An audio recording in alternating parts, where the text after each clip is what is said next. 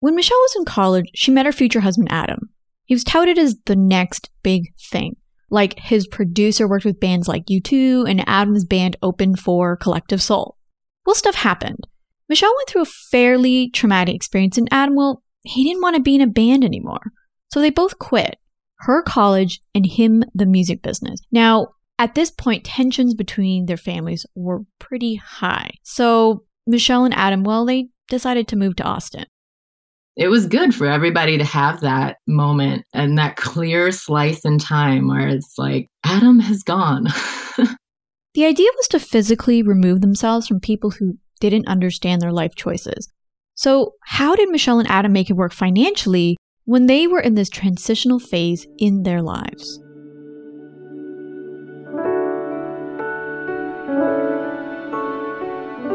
Welcome to Beyond the Dollar with me, Sarah Li Cain, a show where we have deep and honest conversations about how money affects our well being. Today I chat with Michelle from the website Savvy History, who is a history teacher by day and musician by night. We talk about her upbringing and why academia and music are so intertwined in her life, why her husband decided to leave the music business, how they managed to make their finances work while figuring out their life path, and the one thing Michelle is most grateful for throughout this entire journey. Stick around to the end of the episode where I'll distill some takeaways, including why you don't need to monetize your passion or hobby. As in, you can find a way to fund it, and it means looking closely at your values. Well, lucky for you, I've created a values based spending guide which helps you hone in on what you value the most and how you can use it to guide your financial decisions. To download it, go to beyondthedollar.co slash values. And to find resources shared in this episode, head over to beyondthedollar.co. All right, get ready, grab a seat, and let's go beyond the dollar.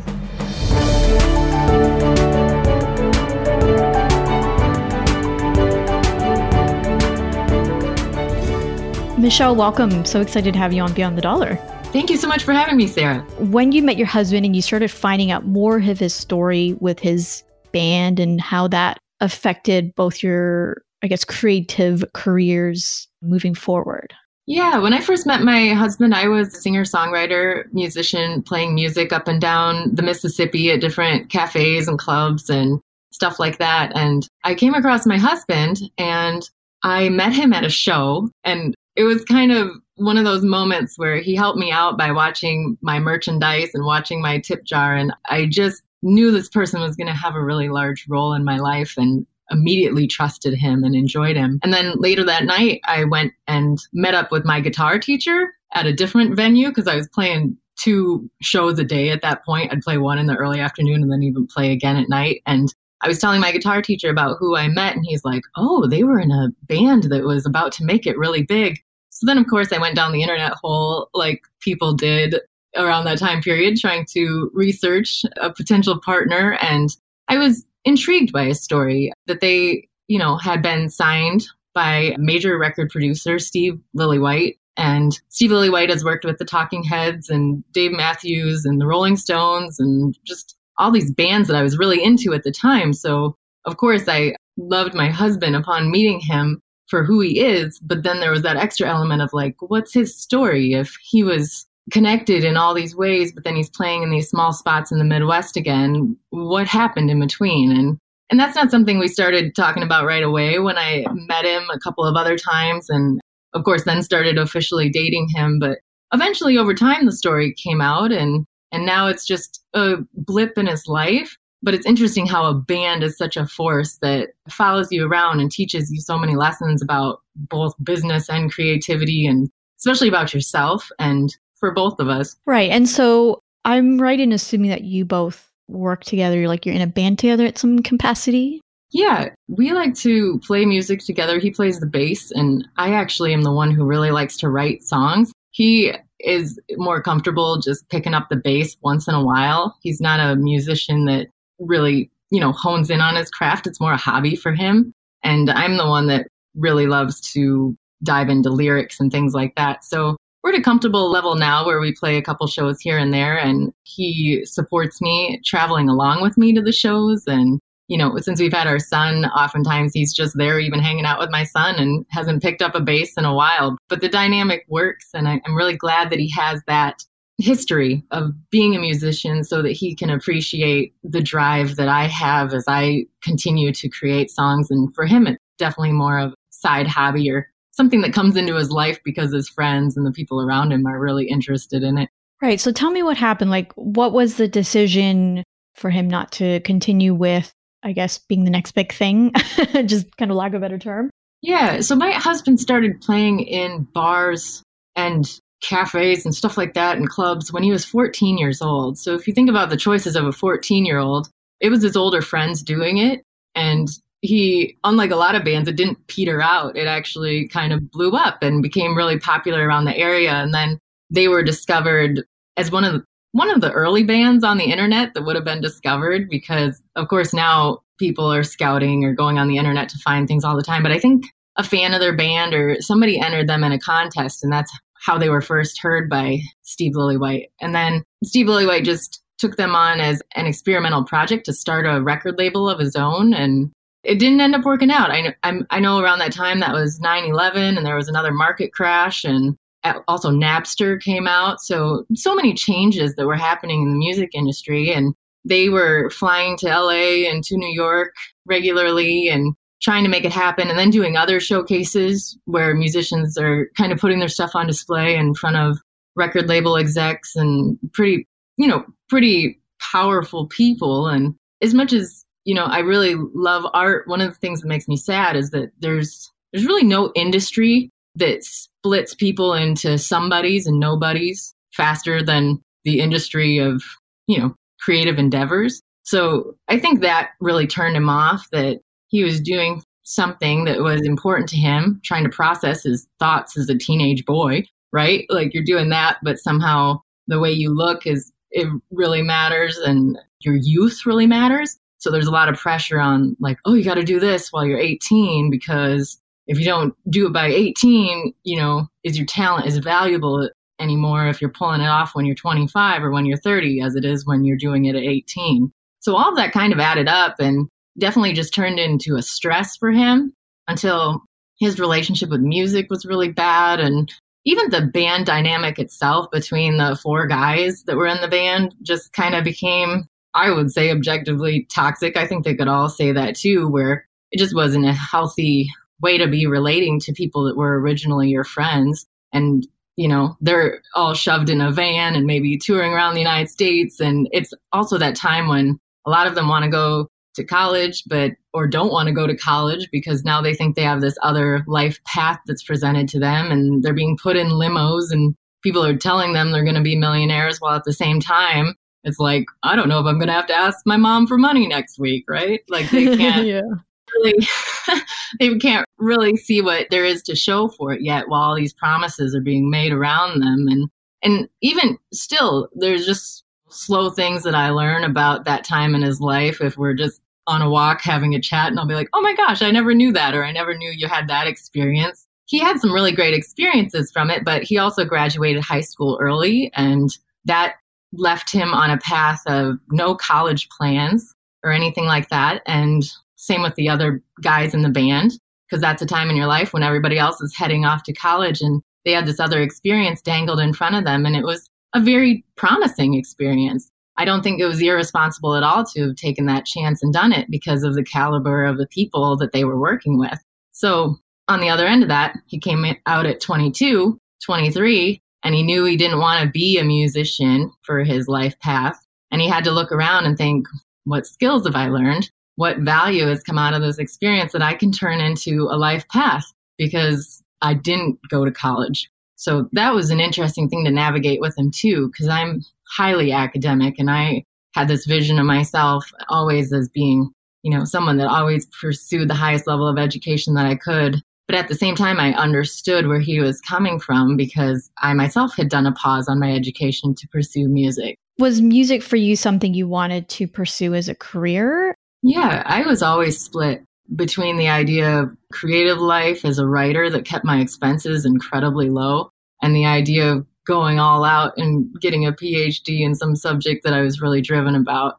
And I guess for me, the dividing point came I had a, a loss in the family when I was 19, just an absolutely shocking loss. And it just made me realize the power of youth and the, the power of choice when you're younger. And I realized that music was something that I needed so bad to help me process these life experiences that I had had. So I was like, if I'm doing it all the time anyway, and I just have so much to process right now, I'm just going to go for it while I'm young and I'll figure it out later. And I had people at that point who were really surprised by the fact that I stopped college. I had two years of college done, but I didn't go off and finish. And, you know, the people who understood me, you know, I had a friend who you know, was a valedictorian and, and just a really brilliant person. And she was like, You'll do it, Michelle. You'll do it when you're ready. You'll go back to school when you're ready. But she respected my choice. And I think hearing people that were really important to me like that made a difference and gave me the confidence to know that, yeah, there might be more winding, meandering way that I navigate life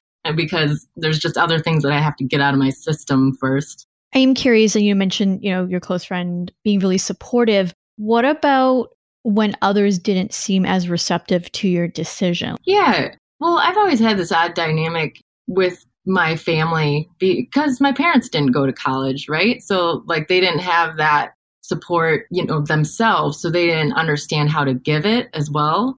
And it's only recently that I kind of processed my love of music as a safe intellectual space because it didn't have that tie to college learning that maybe my parents weren't as comfortable with. Like I grew up in that environment where maybe you would hear that college was elitist or maybe that people who took that direction in life there was some elitism to it. So that dynamic alone just created an interesting tension. My parents meant well, but they weren't able to structure those academic experiences for me or offer the support to get there in any way. So music was a safe way to do it. And I could go and play a gig and, you know, my daddy's into business and he'd be like, so how much did you make? And I'd be like, well, I made 250 bucks. And he'd like, be like, well, you're on to something, right? If I'm able to come home after two hours with 250 bucks. So I brought something really interesting to their life by being as different as I was.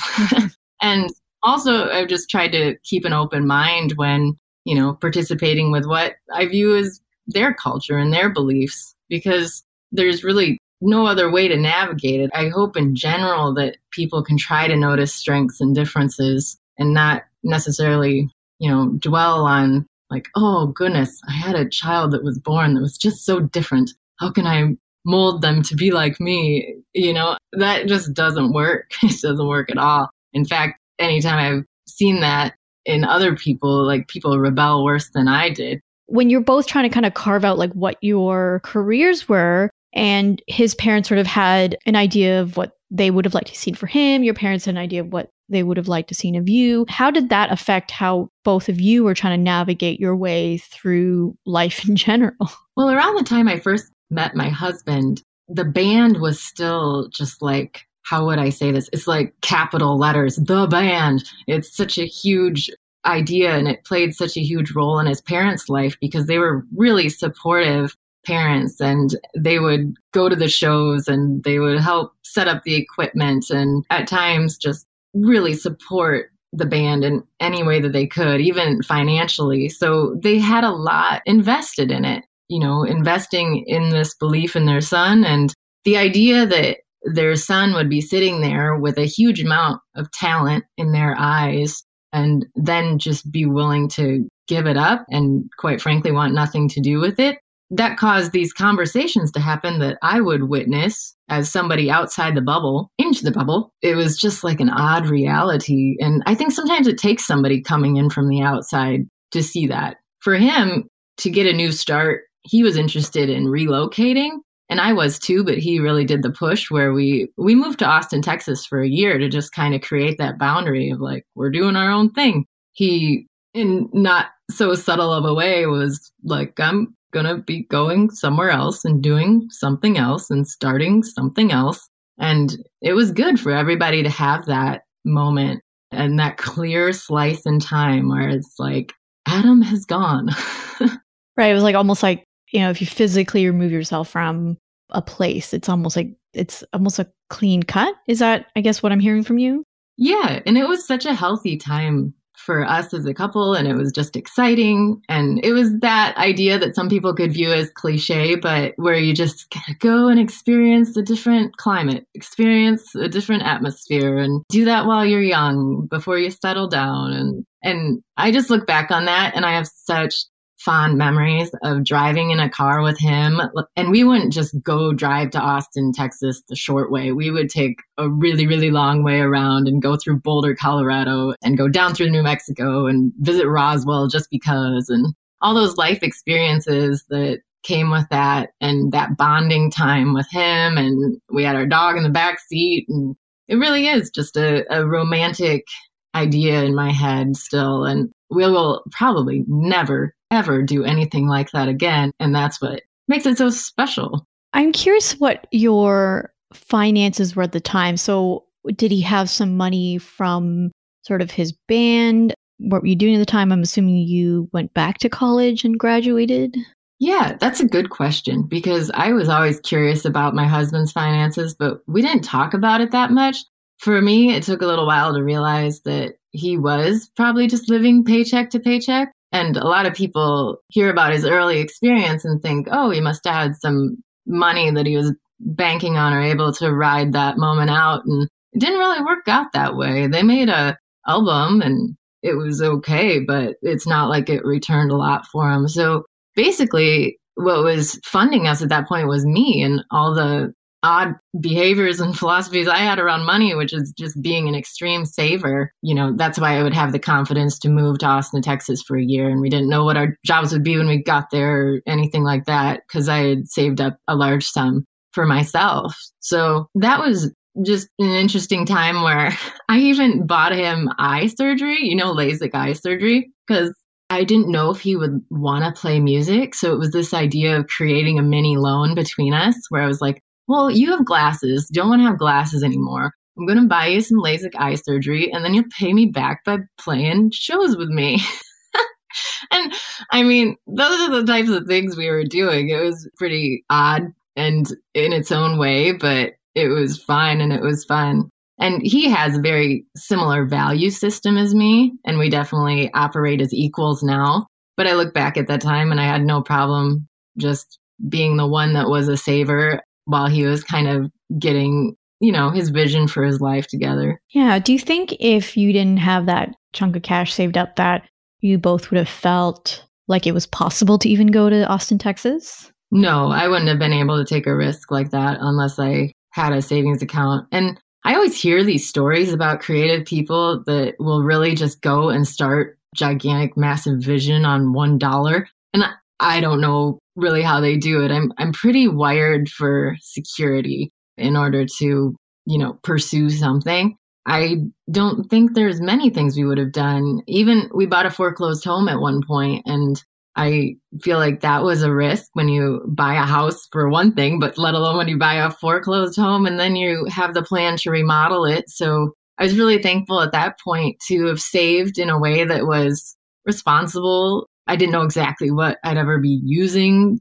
the money for, but I knew as a young adult, it's probably a good idea to keep around a healthy amount so you can make those decisions on the fly and you can do those types of life changes. Yeah, no, that's great. I agree. I I personally wouldn't be able to do that. I think I would have had way too much anxiety if I just had a dollar in the bank. But kudos to those who can make it work.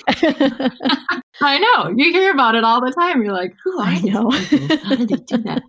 Okay, so you're in Austin, Texas. You have your little bit of money saved up. You sort of convinced your husband to play with you in some bands for LASIK surgery, things like that. What were some of the conversations that led you back to the Midwest? And like, how did money play into that? Yeah, that decision was really driven by community. I know Austin, Texas is an awesome community, but I just never really left the house that much. I wasn't good at starting new relationships from scratch, but there was this town back close to where we had both grown up that everything just kept kind of pointing back to there because I'd be emailing with people and somebody would say, Oh, an apartment opened up, or Oh, are you able to play this or this festival? And everything kind of just kept pointing back there as, in terms of opportunity to create a community where we could both be really happy and really grounded and really rooted in a place that had just so many opportunities and philosophies and festivals and just things going on that we believed in.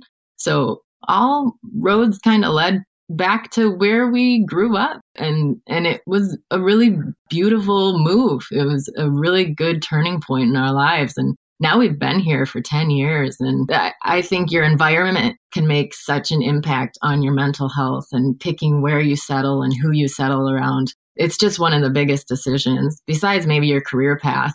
So is music your main gig like or how are you balancing with whatever career path that you're doing now? Yeah, I'm a full time teacher and I really love that option to do whatever I want with my music because I don't look at it as a source of money. Mm-hmm. So that's let me have this pressure taken off from what I used to do before when I was a full time musician. I felt like I had to say yes to every single gig or every single opportunity that came my way. And now I'm a lot more selective and it's created this healthier dynamic that I have with my writing and with what I want to do because I know I don't have to necessarily please anybody. So it's really healthy for somebody like me to have a full time job that I love. And I don't think I'm any less creative because I have a full time job. I like to put that message out there because some people are really hard on themselves if they, you know, do something else outside of their creative passion. So now that you've gone through this experience with your husband and you're back in this quaint little town you love, what would you say you are most grateful for in terms of your creativity and even your creative career? I'm really grateful for the variety of life experiences that we've been able to have and for the insights that we've been able to have contained so much variety and meeting such a vast array of people from so many walks of life. It's really just enriched my being. It's enriched this place of, that I think I'll come from for future creativity. So, for example, I put away music for a while when I got a full time job. And then when our son was born, I just felt this explosion of ideas. And I don't know about you, Sarah, but like having my child was just a huge moment of release. But then at the same time, you don't have any time for your ideas because you're so busy with a child.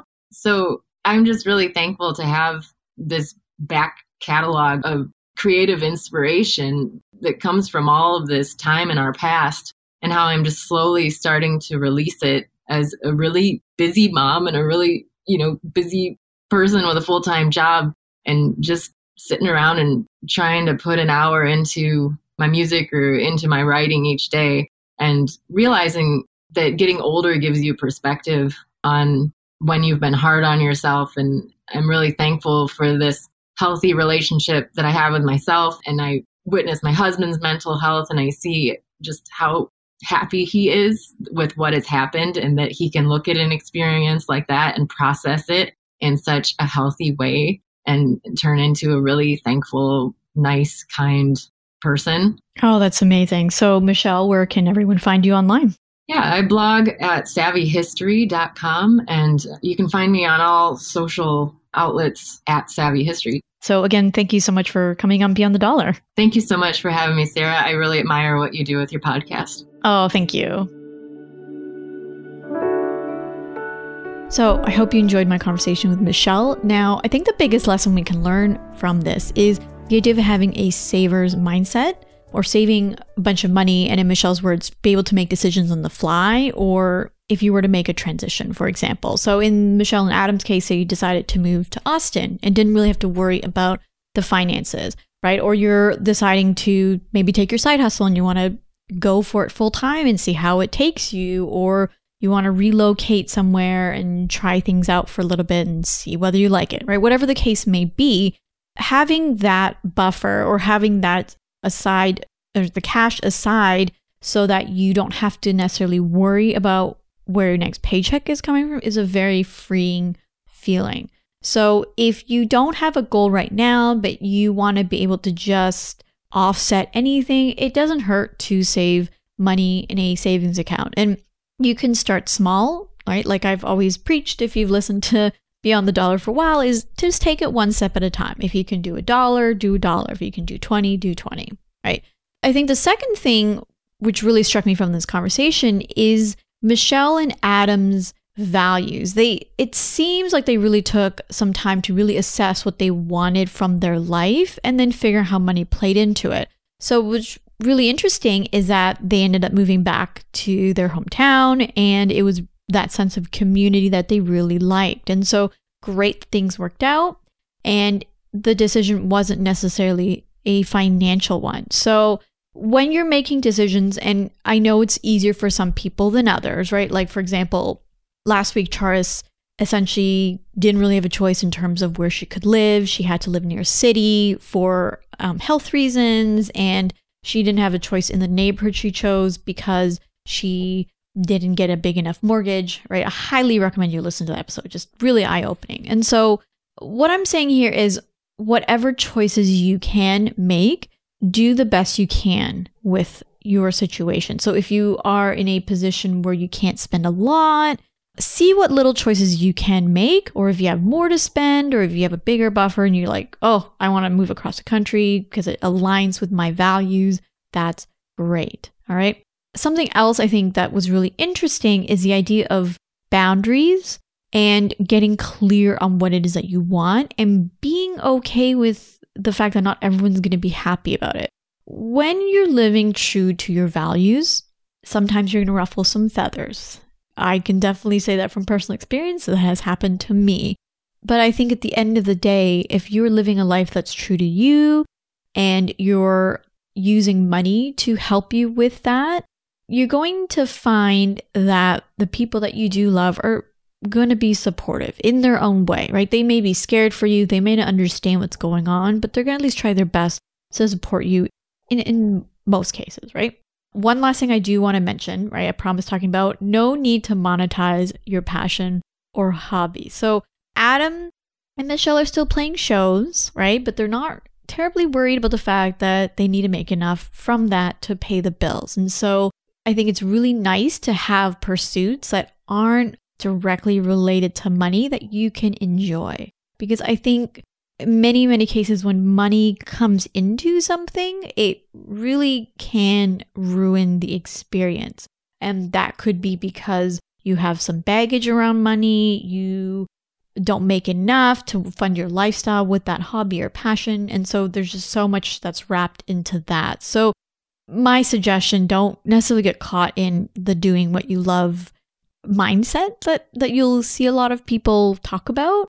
And if this is something interesting to you, I would love to hear your thoughts about it. And I can certainly find someone to chat about this in an upcoming episode. So, again, I want to hear from you. Please email me hello at beyondthedollar.co or I'm on Instagram at beyond the dollar. So, next week's episode is a pretty good one. It is with Andie Kramer and Al Harris. So, they're a couple who have championed for women's rights in the workplace. And so we're going to chat about women navigating the traditional workplace and how you can try to make it work for you.